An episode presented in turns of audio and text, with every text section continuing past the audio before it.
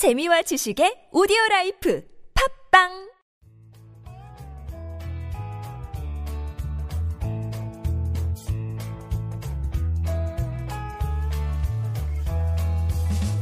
황홀하고 찬란한 광결인 창조적 유희. 여기는 한지훈의 고전에서 찾아낸 단단하고 수상한 심리학, 고단수 심리학입니다. 저는 진행자 서정숙입니다.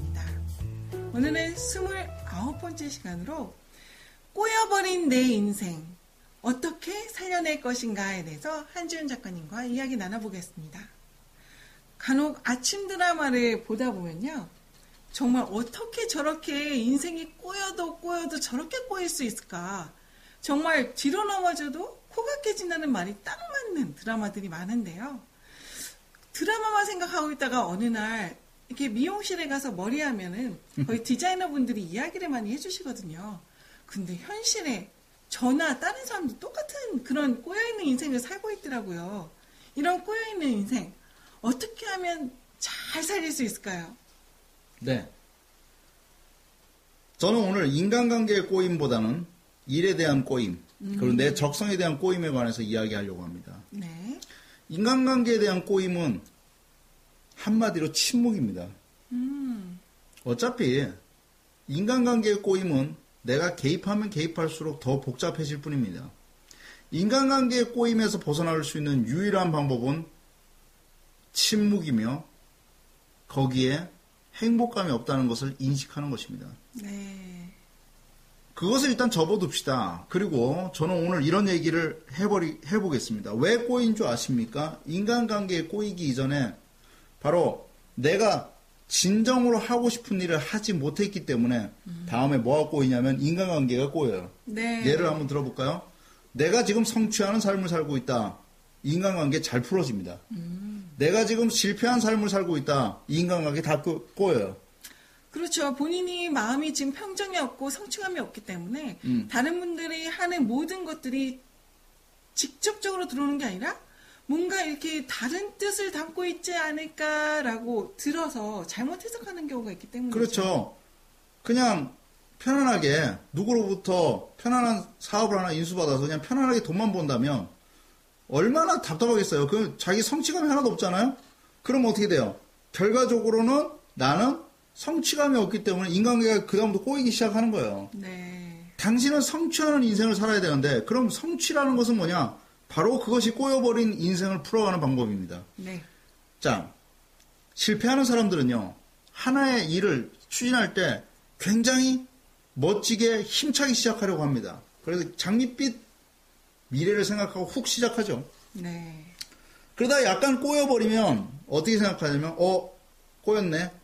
좀 열심히 해보자. 그러다 한 번 더 꼬이면, 에라이씨, 못하겠다. 이건 내 적성이 아니었나 봐. 운이 안 따라줬네. 네. 다른 것을 또 만들어냅니다. 네. 또 다른 것을 생각해 봅니다. 그러면 적성 아니었으니까 원래 내 적성이 뭐였지? 그러면서 또 꼬입니다. 그래서 결과적으로는 실패하는 사람들은 자기 일에 대해서 엉켜버린 실타래 여러 개를 머릿속에 가지고 있는 거예요. 엉켜버린 실타래가 많기 때문에 엉켜버린 실타래가 많다는 것은 그만큼 시도를 많이 했다는 것이 아니라 실패가 두려워서 그 실타래를 풀지 못하고 또 다른 실타래로 이동했다는 것이죠. 아, 그렇군요. 시도했다는 것이 아닙니다. 시도했다는 것은 끝까지 그 실타래를 잡고 포기하지 않으려고 노력했어야죠. 그것이 아니라 그냥 실타래를 던져놔 버린 거죠. 그리고 또 다른 실타래에 도전합니다. 그래서 실타래는 계속 엉켜버린 것입니다. 아, 엉킨데 또 엉키면 정말 풀기 어렵겠네요. 그 다음부터는 이제 이성을 잃게 되죠. 네. 실타래가 엉키면 누구나 포기하고 싶습니다. 저 역시 포기하고 싶습니다. 그런데요, 인생이 뭐냐면요. 그 엉켜버린 실타래를 푸는 정교함에서부터 시작되는 것입니다. 아, 그리고 그 실타래가 묶여져 있다는 고통스러운 상황. 그것은 나에게 어떤 발전과 희망을 가져다 줄 수 있을지 깊은 생각을 해야 되는 순간입니다. 네. 도저히 풀릴지 같지 않은 고통스러운 상황 속에서 빠졌을 때 삶의 의미를 부여하지 못한다면 늘 도달하지 못하는 파라다이스만 상상하다가 인생을 마무리하게 됩니다. 한번 생각해 보세요. 실타래가 꼬여버린 그 상황 속에서 삶의 의미를 부여하지 못하는데 과연 그가 쾌락의 순간, 성공한 순간에 진입했다고 그래도 그때 삶의 의미를 부여할 수 있을까요? 쉽지 않을 것 같은데. 못해요. 삶의 의미가 없잖아요. 지금 거기에 외관이라고 그랬을 때 지금 삶의 의미, 즉 고통 앞에 쓴 자가 실타래 엉켜버린 실타래, 돈 문제, 기타 등등의 문제에 처해 있을 때 그 상황에 대해서 어떤 의미도 벗어나지 못하고 피하고 싶다라고만 생각한다면 그거는 삶의 의미를 부여하지 못하기 때문에 이 사람은 성공을 한 뒤에도 그 삶에 대해서 의미를 부여할 수가 없습니다. 안타깝네요. 질문을 던져야 됩니다. 그런데 보에티우스라는 사람을 좋아하는데요. 이 사람은 철학의 위안이라는 책을 썼어요. 모든 권력을 가졌던 로마 시대 사람이 일순간에 감옥으로 처박히고 잔인한 죽음의 이슬로 사라지게 되는데요. 아, 형장이 있으면 사라졌군요. 거기서 철학의 위안이라는 책에서 이런 말이 나옵니다. 덕을 키워가는 단계에 있는 너희는 사치로 방종하지 않고 쾌락으로 시들지 않기 위해 여기까지 왔다. 너희는 온갖 운명과의 전쟁을 영혼과 함께 격렬하게 치르고 있으니 이는 슬픈 운명이 너희를 짓누르거나 즐거운 운명이 너희를 타락시키지 않도록 하기 위함이다. 굳건한 힘으로 중용을 지켜라. 자, 여기서 이제 두 가지가 나오죠. 너희를 사치로 방종하지 않게 하고 쾌락으로 시들지 않게 하라. 네. 이것은 결과적으로는 실타래를 풀어가는 고통의 의미를 모른다면 결과적으로 내가 도달해야 될 것은 방종이며 쾌락의 순간이죠. 아, 내가 68평 아파트로 이사만 간다면 나는 내 모든 것을 걸어도 좋겠어. 그것은 삶의 의미가 아니죠. 그것은 지금보다 더 사치스러운 상황, 더 쾌락의 순간을 원하고 있는 것이기 때문에 진정한 의미 부여는 불가능합니다. 그것이 의미라고 한다면 지금 자신의 삶은 어떤 의미를 부여할 수 있을지 그 의미에 충실하십시오. 엉켜버린 실타래를 푸는 행위는 분명하게 절제와 힘이 필요합니다. 그렇죠. 그 엉켜버린 순간은 끊임없이 다가, 다가올 것입니다. 그 엉켜버린 실 앞에서 포기하려 하지 말고 한 발 더 나아가는 힘으로 앞으로 나아가십시오. 네. 하나의 실타래에 의미를 부여하고 해결하면 우리는 한 단계 도약할 수 있습니다.